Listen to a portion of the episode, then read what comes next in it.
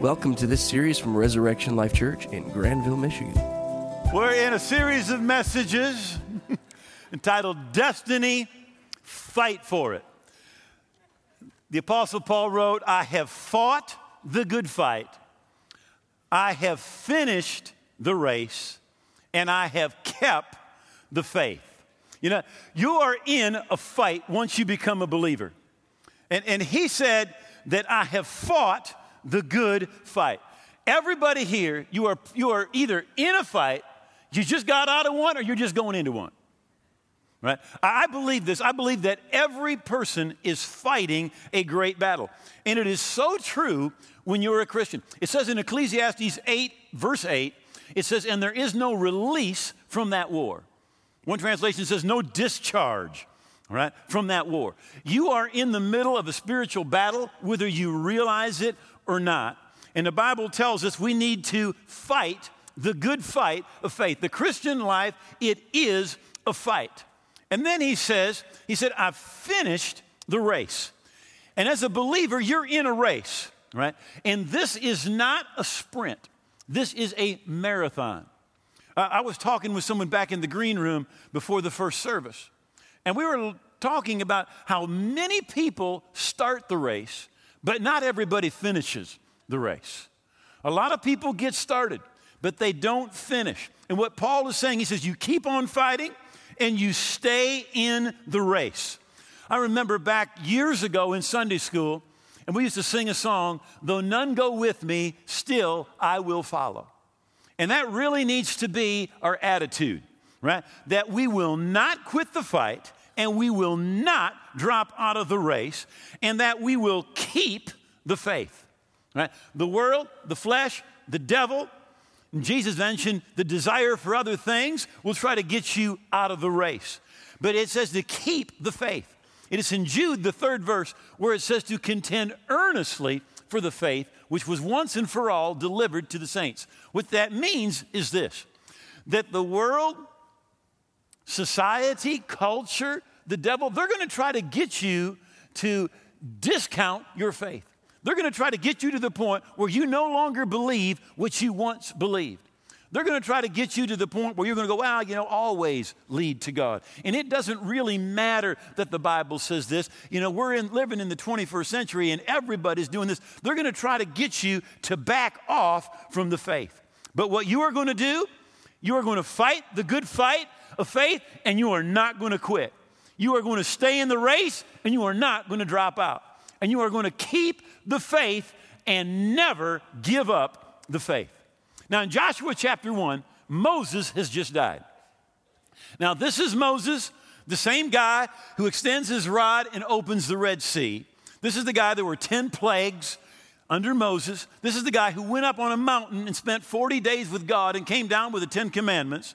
This is the same Moses who said, God's going to give you bread from heaven every day. And for 40 years, bread would fall on the ground from heaven. The Bible literally says, it says they ate the bread of heaven. One translation says they had the corn of heaven. So I just figured it was cornbread.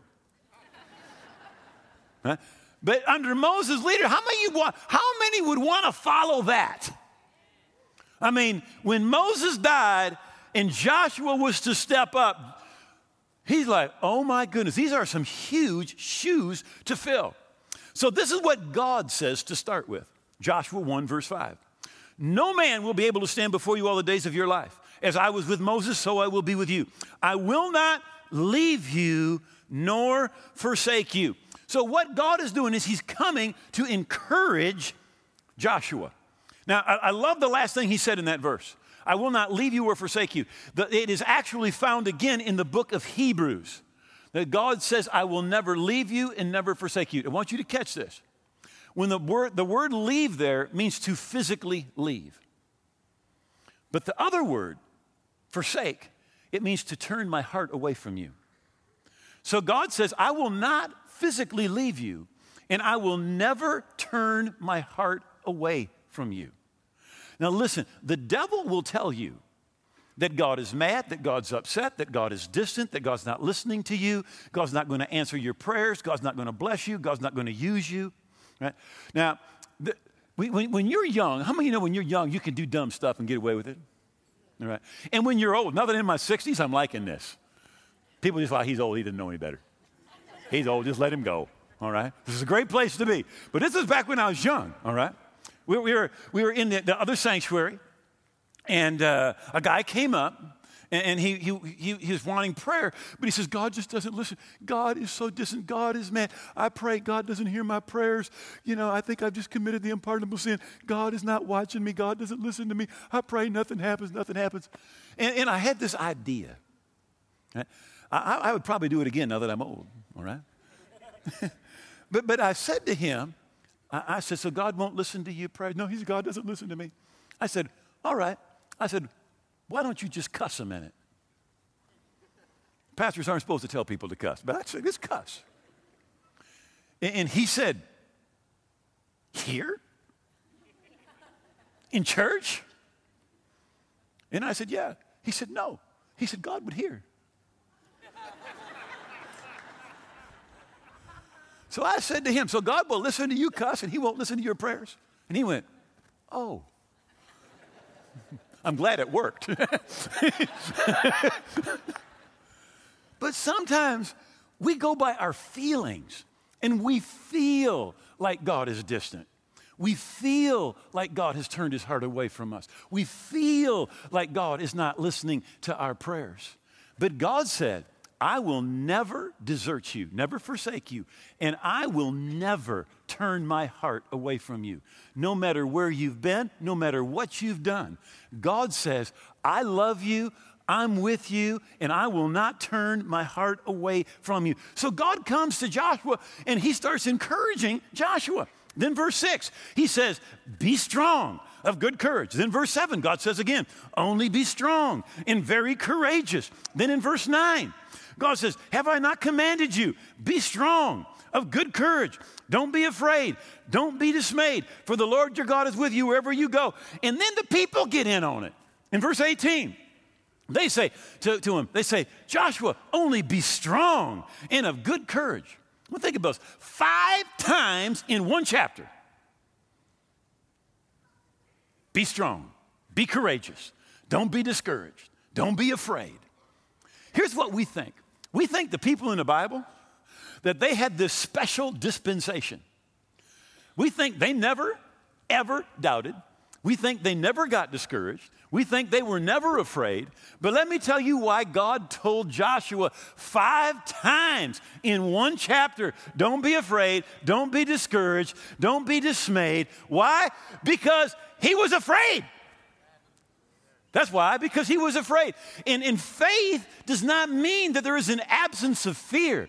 Faith means that you move ahead uh, with God's promise in spite of fear, in spite of apprehension, in spite of the fact that the devil will try to get you dismayed and discouraged. You keep on moving ahead. They're trying to encourage Joshua. God's encouraging Joshua. Now, it's great when you've got people around you to encourage you, but let me just tell you something. Sometimes you don't. Now, in, in 1 Samuel chapter 30, David and his 600 men are coming back to their town of Ziklag. And, and when they pop over the last hill, they, they see the most ominous sight. They see the city has been burned with fire, and all they see is a column of smoke going up in the air. I know that they ran. They got to the city and they found that the whole city was burned to the ground.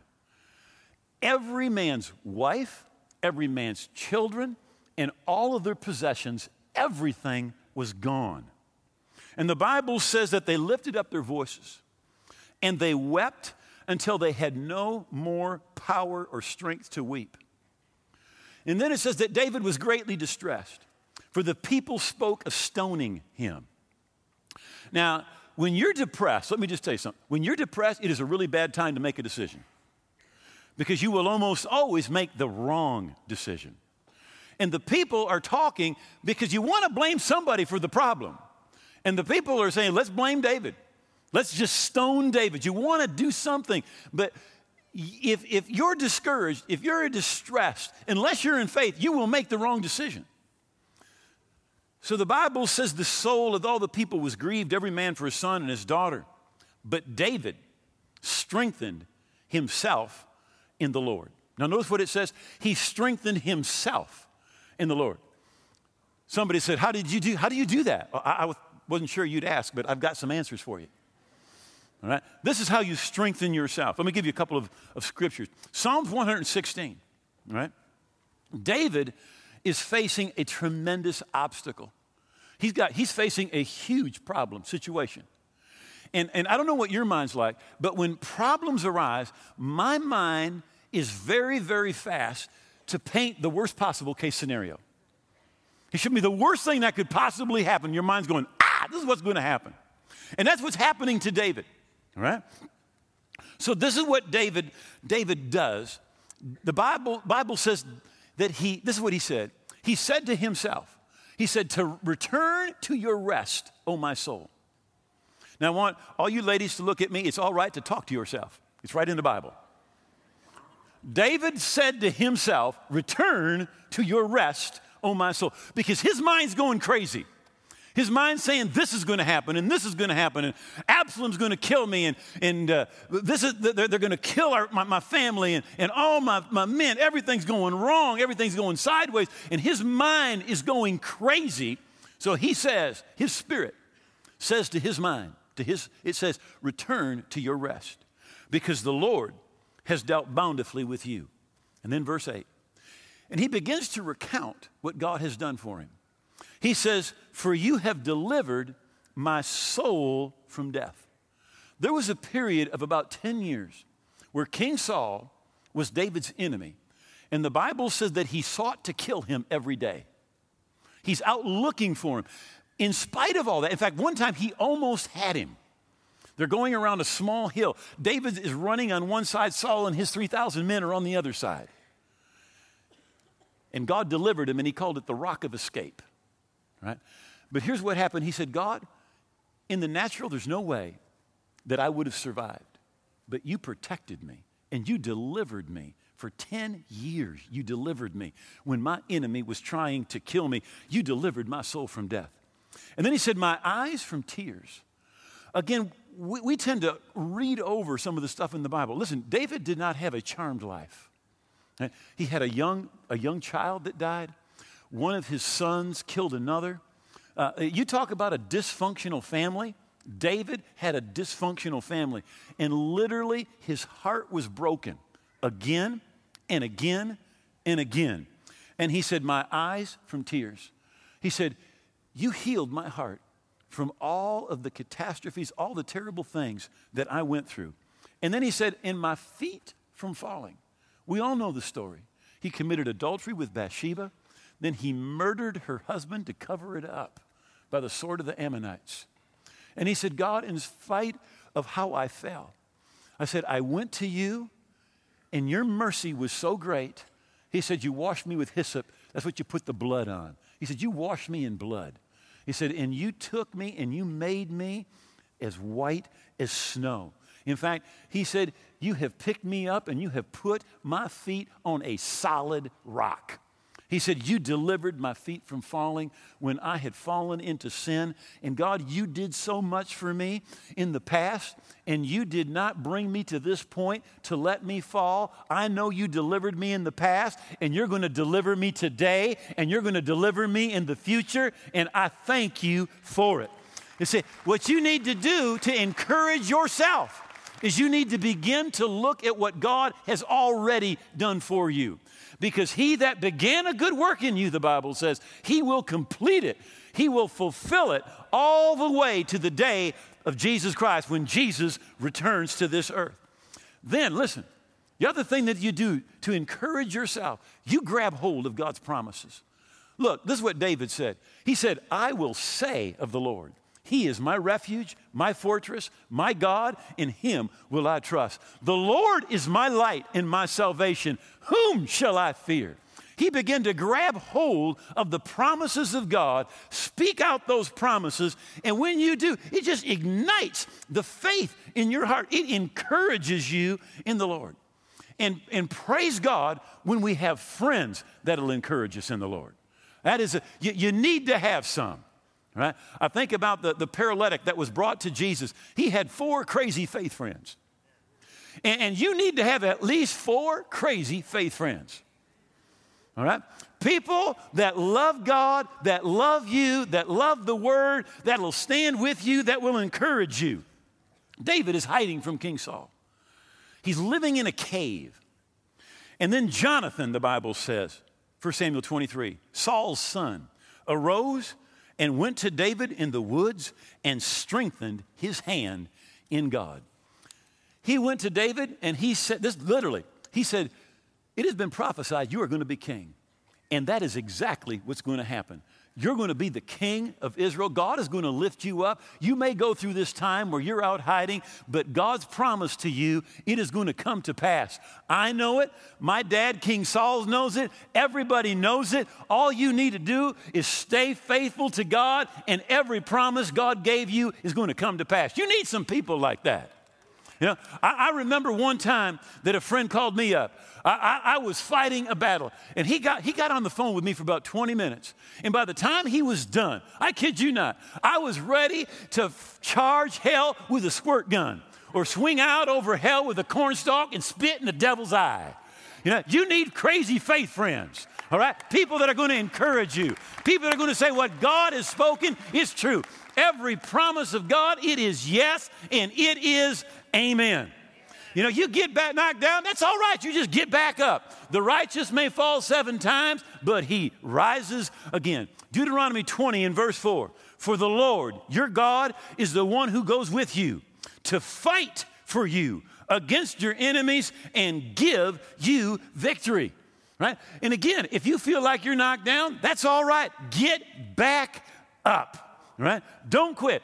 I, I like what Michael Jordan wrote. He's probably, if not the, one of the greatest basketball players of all time. He said, I have missed more than 9,000 shots in my career. I've lost almost 300 games. 26 times I was trusted to take the winning shot and missed. I failed over and over and over again in my life. That is why I'm a success. You know, some of us, we want to never fail. But listen, there's no great victories without a great battle. And there is no shortcut to victory. There's no cheap victories. Right? The fear of the Lord, in the fear of the Lord is strong confidence. One t- translation said, is a strong tower. You know, when you put your faith in God, it's a strong tower. It's a strong confidence. It gives you the boldness that you need to keep on moving ahead. Someone said there's two kinds of people those that get things done and those that are afraid to make a mistake. Because if you're afraid to make a mistake, you're afraid somebody's not going to like what you do, you will not do anything. All right? And sometimes because of that, we're paralyzed. Now, Jeannie and I last month, we, had been, we were invited to go to uh, Australia to do a marriage conference, and, and we went. Uh, it was in Brisbane, but they had us staying in the beginning out at, at uh, Gold Coast. Surfer's Paradise. And so this kind of jumped out at me. Sir Bruce Small approached 95 banks before he got the loan to turn his swamp into Surfer's Paradise, Australia. Now, when they were there, I don't know if it's true, but they said it is the number one tourist location in the world. And it is absolutely beautiful. 95 times banks told him no. Again, this is, this is Dr. Prindle he says Colonel Sanders approached no less than 1,000 banks attempting to get a loan for his idea of a fried chicken restaurant chain. That's a lot of times.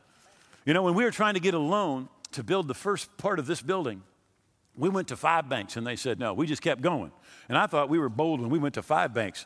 Can you imagine going to 95 banks or a 1,000 banks that just keep on going, keep on going? You know, sometimes things don't work out exactly the way we thought, and we think it's a setback. But don't take a step back because God is setting you up for a comeback. Years ago, listen, I want to tell you a little story. This is Bernie, Bernie's right there. Wave at me. Bernie, Bernie will confirm. We're over on 44th Street. The church is a pole barn. We're doing a Saturday night service, four Sunday morning services, and two Sunday night services. And there's just no room to grow. And right next to us, the school district has six acres. How many? Nine acres. So we've got our eight plus They're nine. All right? And we think, oh, we got to have it. So we're praying, God, give us the nine acres, give us the nine acres. We went over and marched on the nine acres. Lord, give us the nine acres, give us nine acres. And so we write the school district and, and we say, we'd like to buy your, your, your property. We'd like to offer you a certain amount of money. And they said, no. So we wrote them again. We'd like to offer you more money. And they said no. And we wrote them again and said, We want to offer you more money. And they said no. So we wrote them and said, How much will you take? And they said, No amount. It is not for sale. And we were like, Oh, God, what's wrong? And then this 150 acres comes up for sale. Ooh. God had, God had plans uh, that, were, that were 20 times bigger than our plans. All right? And, and, we thought God wasn't, God wasn't, the truth wasn't listening. God was setting us up. He was setting us up. And we thought it was a setback, but God was saying, No, I got a comeback for you that is so much bigger than anything you were ever thinking of. All right? Keep believing God. There's no victories at bargain prices. You may need to fight a few devils. That's all right. You got the victory. He is under your feet. All right? And you don't ever really get successful at anything until you're determined, I will not quit. Just keep going. I won't quit. I am going to fight the good fight. I'm going to finish the race. I'm going to keep the faith. Remember, the Bible says, Greater is he that's in you than he that is in the world. Nothing can separate you from the love of God. He said, I won't leave you. I won't turn my heart away from you. Paul wrote in Romans 8, he said, What will separate us from the love of Christ? Not tribulation, not distress, persecution, famine, naked, perils, or sword.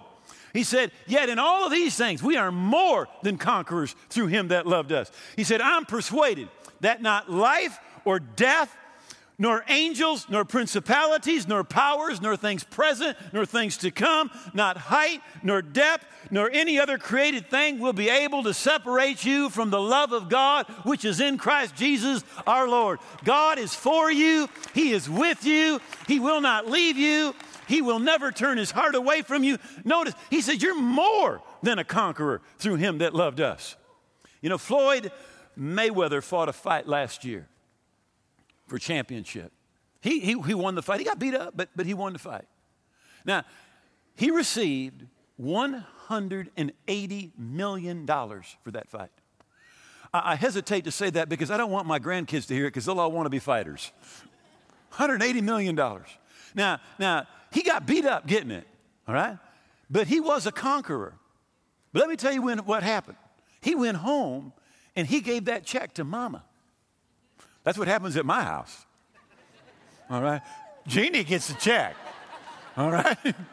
Now, he was a conqueror, but she was more than a conqueror. She got all the benefits, but she didn't get beat up. That is what Jesus did for you and what Jesus did for me.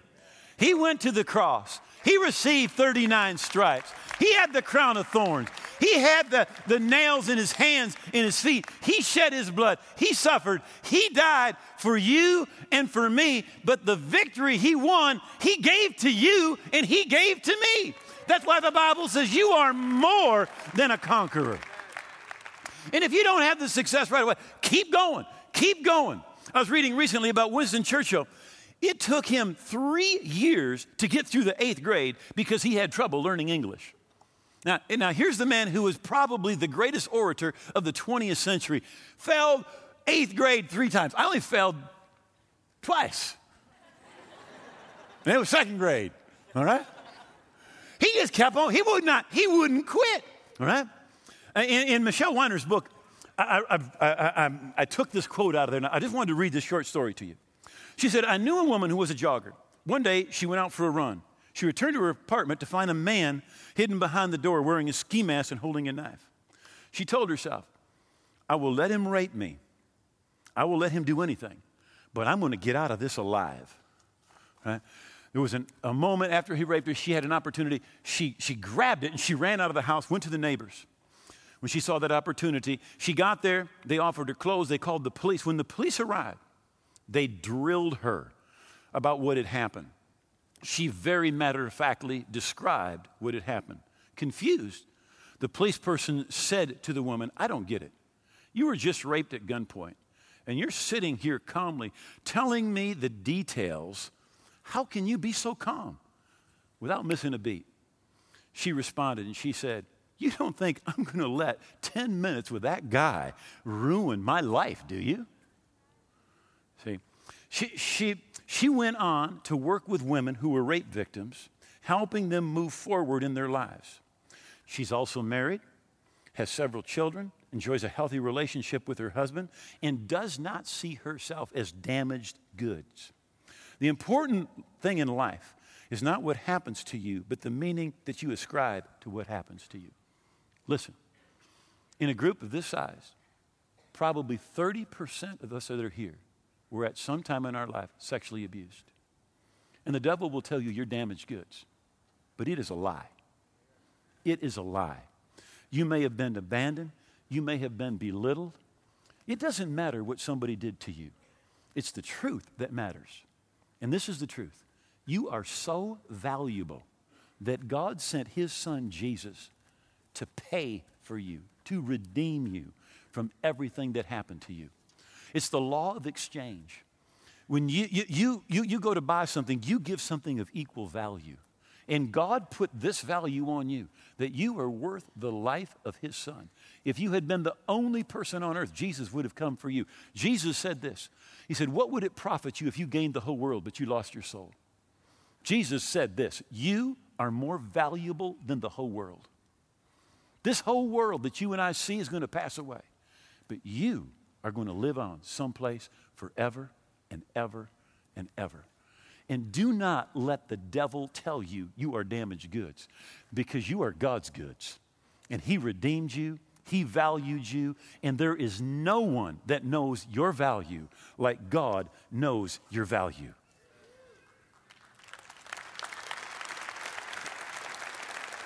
Now, you might, you might look at your situation, the mountains, the problems, the failures, the opposition, the rejection, the abuse, whatever happened.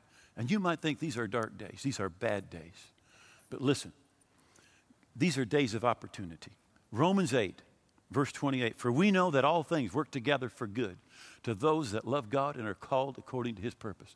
No matter what the world, the flesh, or the devil has brought your way, God said, I'm going to take what the devil has done, what the world has done, and I'm going to work it out, and I'm going to use it to bless them. They, excuse me, Joseph's brothers sold him as a slave into Egypt, and they meant it for evil. In fact, he actually told them one day, he said, when they, years later, he said, You meant it for evil. He said, But God meant it for good. It was Max Lucado that helped me. He said, he said, in the Hebrew, what it actually says, he said, You weaved it for evil. That was your intent. But God reweaved it for good. And no matter what's happened to you, your God is so great that he can reweave what the devil, the flesh, the world meant for evil, and he will reweave it for good. I, I love what the, the story about this woman. She ends up going out and helping other women who've gone through the same thing. God took her misery and made it her message. And God will do the same thing for you, no matter what you've been through.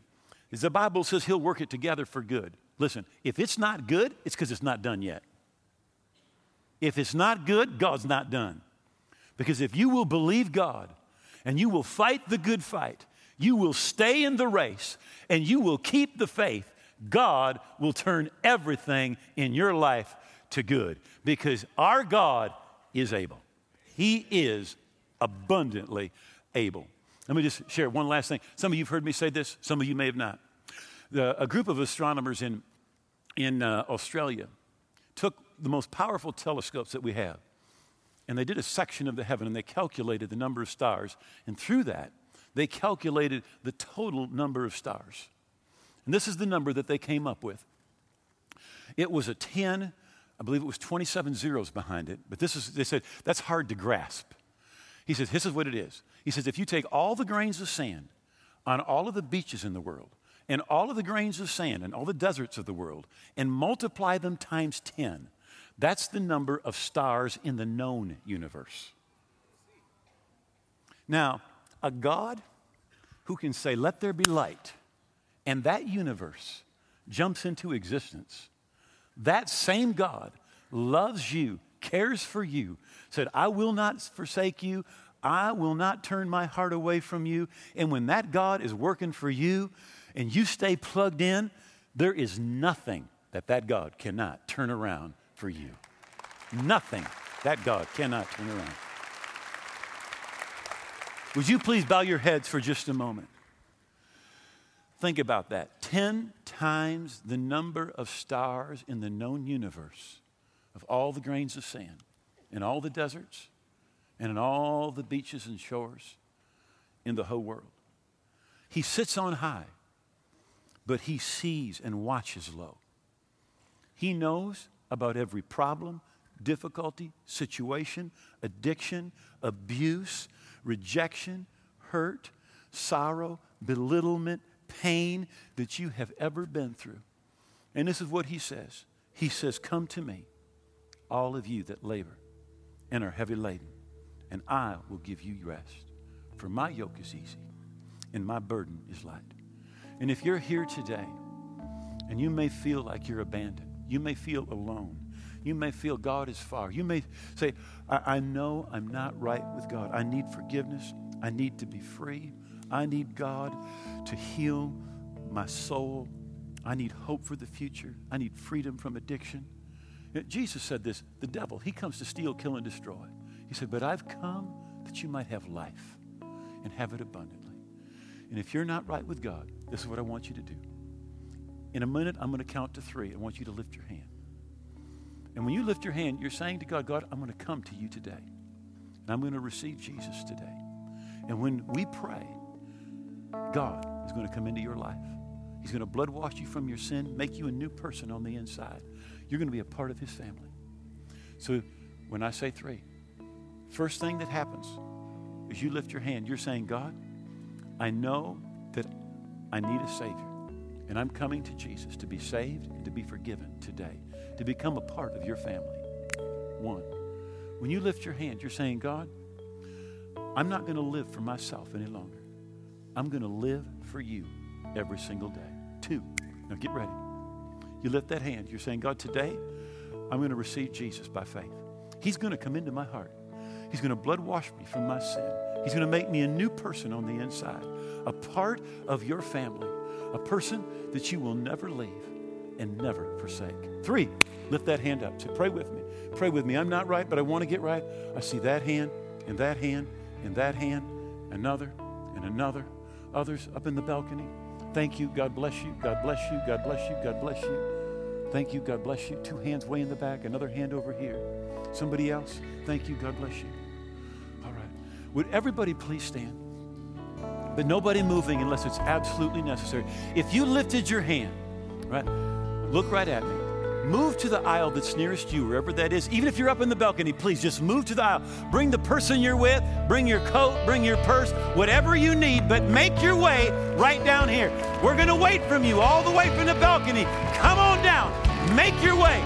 We're going to pray. When we say amen in just a moment, your past, it's going to be gone. You're going to be right with God. You're going to be on your way to heaven. This is your day. Give them a hand from the balcony, come on down. Make your way. Greatest decision you will ever, ever make. Awesome. You know, the Bible tells us that when just one person repents, one, there is rejoicing in heaven. And I tell you, we are so proud, so glad for every one of you. And again, from the balcony, make your way down. We're going to wait. Awesome. God bless you. Now, Romans 10 in verse 13, this is what it says it says, Whosoever. Listen, this is going to work for every single one of you. This is God's promise. He doesn't say if you haven't this or you haven't that. All you've got to do, anybody, this will work, will call on the name of the Lord. Now, we're going to call on his name the way the Bible tells us to, right? And when we say amen, God's promise is will be saved, forgiven, right with God. He's going to come into your heart. He's going to make you a new person. All the way from the balcony, thank you for making it down. God bless. Another batch coming. Awesome. Awesome. All right. We're going to wait as, they, as they're making it down. Awesome.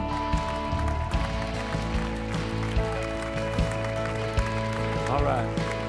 Now, everybody, we're all going to pray this prayer with them. And I want you to make these words your own. All right? Put one hand over your heart, lift your other hand towards heaven. Just repeat this and say, Oh God, I believe that Jesus died on the cross. I believe his blood paid for my sins. And I believe that he rose again. And I come to Jesus today to be forgiven and to be saved. I receive him as my Lord and my Savior. I'm going to live for him every day. And I thank you, you've heard my prayer, that your blood washed me from my sin, that you make me a new person on the inside. I thank you, I'm a part of your family. On my way to heaven, from this day forward and forevermore, I am yours. In Jesus' name, amen. Wow! Awesome! Awesome! Awesome! Thank you for listening to this series. For more information, call 616 534 4923 or visit us at reslife.org.